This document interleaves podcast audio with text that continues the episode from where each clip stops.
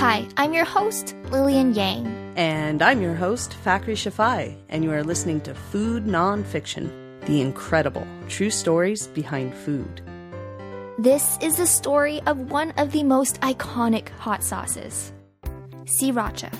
Spelled S R I R A C H A, but the first R is silent, so it's pronounced sriracha but in the United States, you will hear it more commonly referred to as sriracha. You omit the R. You just say sriracha. Three very distinct syllables. There's a little break in between each one. Sriracha. Not Sri or Sriracha, no. Sriracha. But I, I don't say that every time because people look at me funny. It's just here, I think it's sriracha. That's kind of what everyone says. If you're not sure what we're talking about, it's the red bottle of hot sauce with the green cap and the rooster logo. Go to any pho place and you are sure to find it.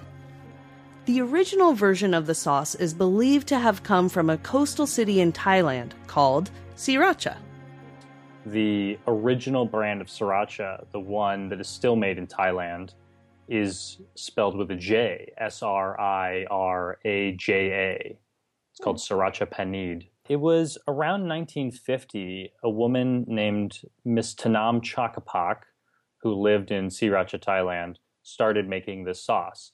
And like David Tran, who makes it with local peppers in California, he uses jalapenos. Uh, Ms. Thanom Chakkapak used prick chifa and prick nu, two different kinds of Thai peppers.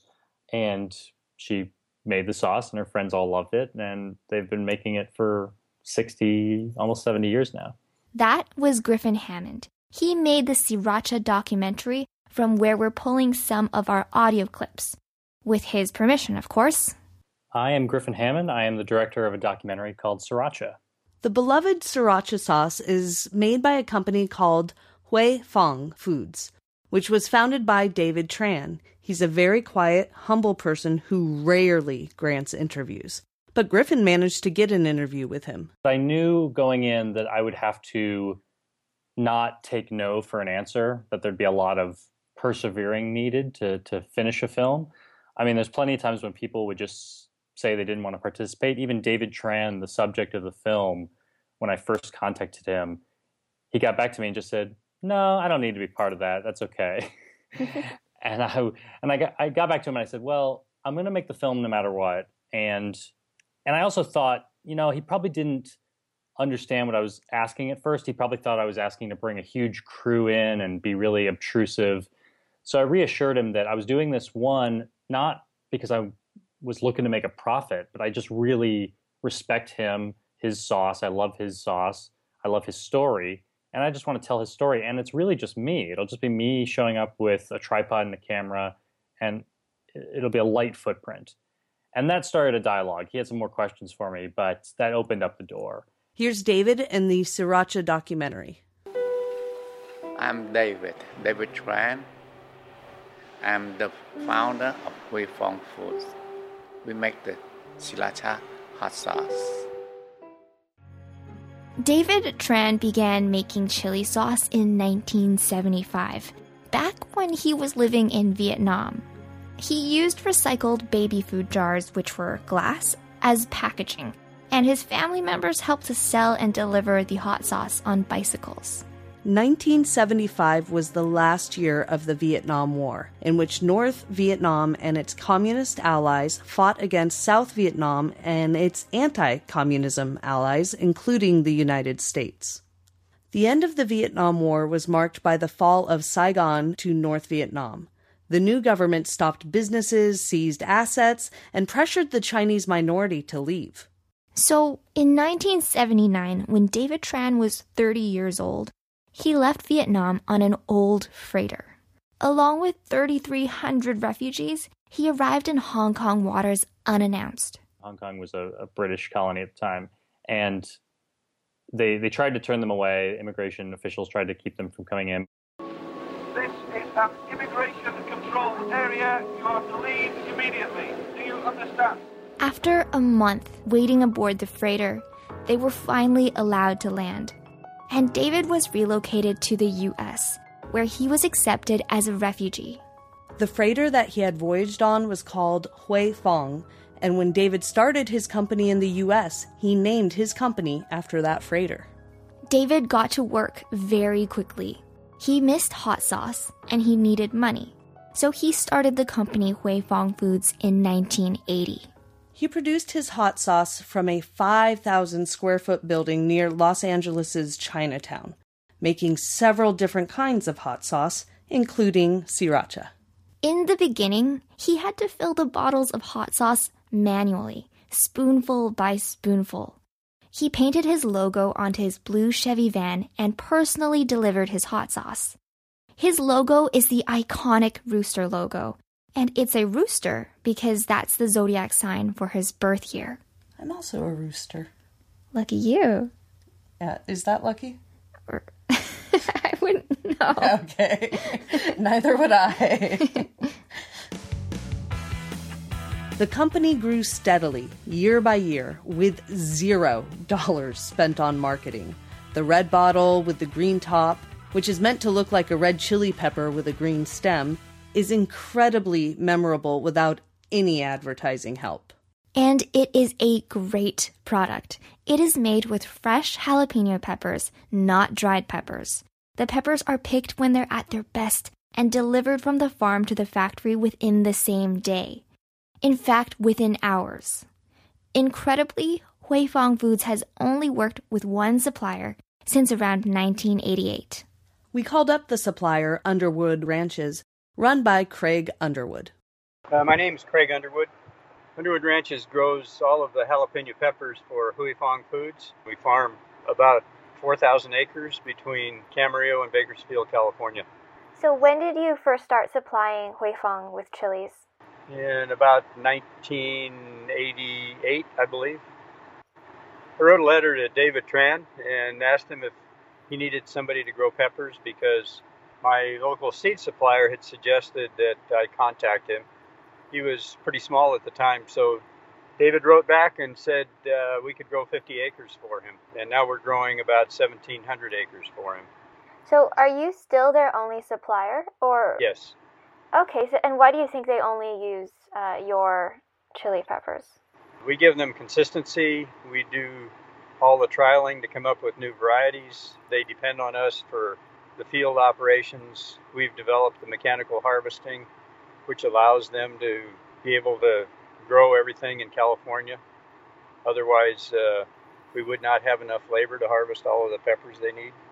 Yeah, Craig is the only farmer that David Tran buys peppers from, and Craig only sells his peppers to David Tran. It's about 90% mechanized and 10% human pickers. And the reason for that is the machines can only go in one direction. They can only go kind of like, I guess it's counterclockwise around the, the crop. So they need humans to kind of cut a path uh, first, just to, to make room for the machine to come through. So, what are you looking for in your new varieties? We want uh, spiciness. Uh, David's always looking for hotter peppers. Uh, we're looking for peppers that are easy to harvest. We're looking for peppers that yield a lot. Uh, we want uh, peppers that have the right texture and flavor that David wants. Um, and we want peppers that are resistant to various uh, insects and disease. So, if these peppers are getting hotter and hotter, does that mean that the uh, sriracha sauce is getting hotter over time? Well, the sriracha, the heat in the sriracha will vary from year to year depending on the weather. The, the weather affects peppers kind of like it affects wine grapes. So, you know, different ranches and different climatic conditions will create hotter or less hot peppers. And he's looking to make the sriracha more hot. He's always looking for more spiciness. Huy Fong Foods broke ground for its largest facility yet in 2010. It's a 650,000 square foot state of the art facility in the city of Irwindale. Unfortunately, this is also the site of the so called Sriracha apocalypse, basically a panic about the Irwindale factory being shut down. People worried that they wouldn't be able to get their beloved hot sauce anymore. So I remember this panic of 2013. People were talking about how you might not be able to get sriracha anymore, and they were stocking up. But what was actually happening in Irwindale at that time? Well, there's there's two different legal issues uh, that David Tran has grappled with with Irwindale. The first was shortly after he moved his factory there, he built a new factory. Uh, residents started to complain that they could smell the the hot sauce fumes, the pepper powder, or whatever, whatever. and which was strange to me because I've been in the factory and inside the factory it's unbearable. Inside the grinding room it's terrible, but outside the factory for the month I spent there, I never smelled anything or, or caught it in my eye or anything like that. But there were complaints. Also, strangely, some of them came before they were even grinding peppers. So I wonder if some of it was a placebo effect. Like people said, hey, it must be weird living next to that pepper factory. And people start to think, yeah, it really is. I mean, any number of things. I, I don't know. But um, no tests were able to find any anything actually coming out of the factory. My name is Ernesto Hernandez Lopez. I'm a law professor at Chapman University. What got a lot of attention was that in the fall of 2013, uh, Huy Fong Foods was using their new factory, and that caught complaints from local people in the city, and then the city sued the company for what's referred to as a public nuisance. And public nuisance is typically when something is adverse to health or adverse to general welfare or safety or noise. And so between 2013 fall and essentially May 2014, there was a legal battle between the city and the company Huy Fong Foods. The city is a very small city of only maybe less than 1,500 people, and they, um, some people in this in, in, in the city complained about um, smells, fumes, and um, irritating their eyes. But this was an ongoing thing for a while. They, the city was was threatening legal action against them, and finally, the governor of California stepped in and said, "Hey, leave them alone. This is an important business in our community."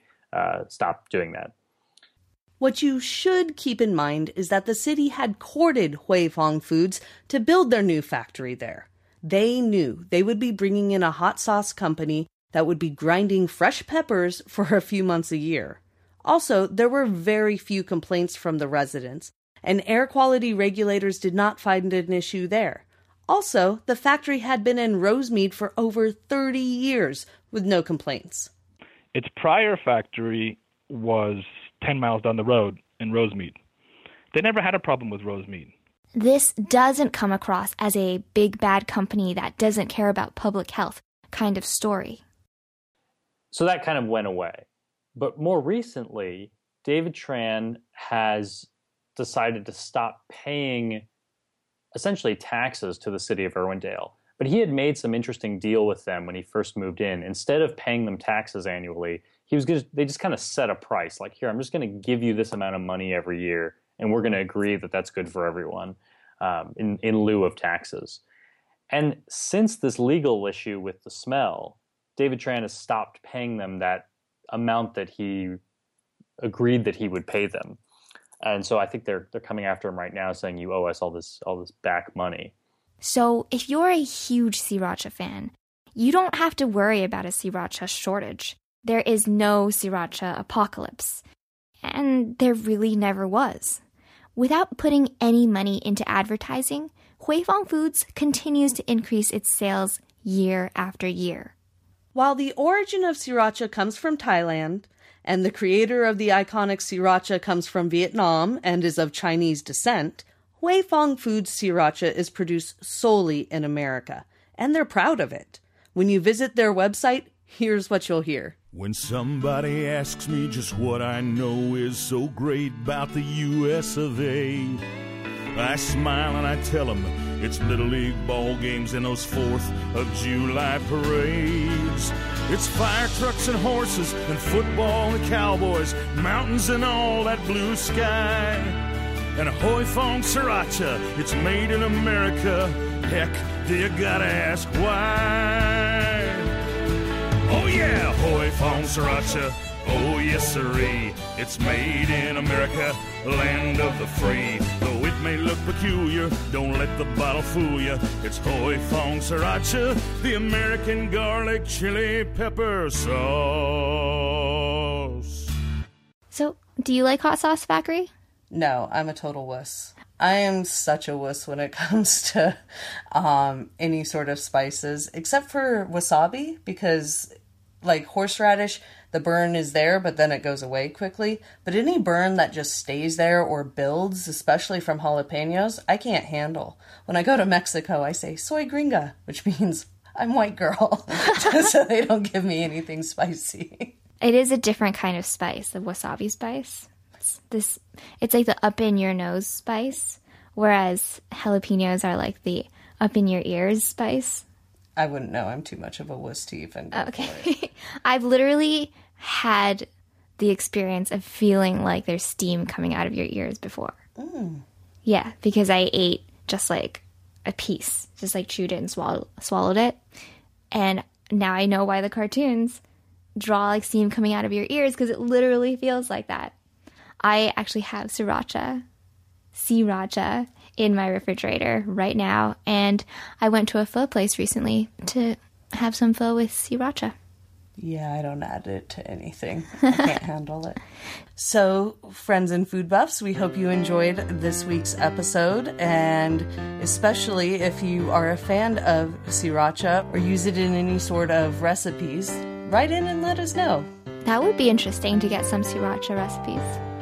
What are what are your favorite things to put it on? You could put it on our Facebook page or you could send us an email at feedback at foodnonfiction.com.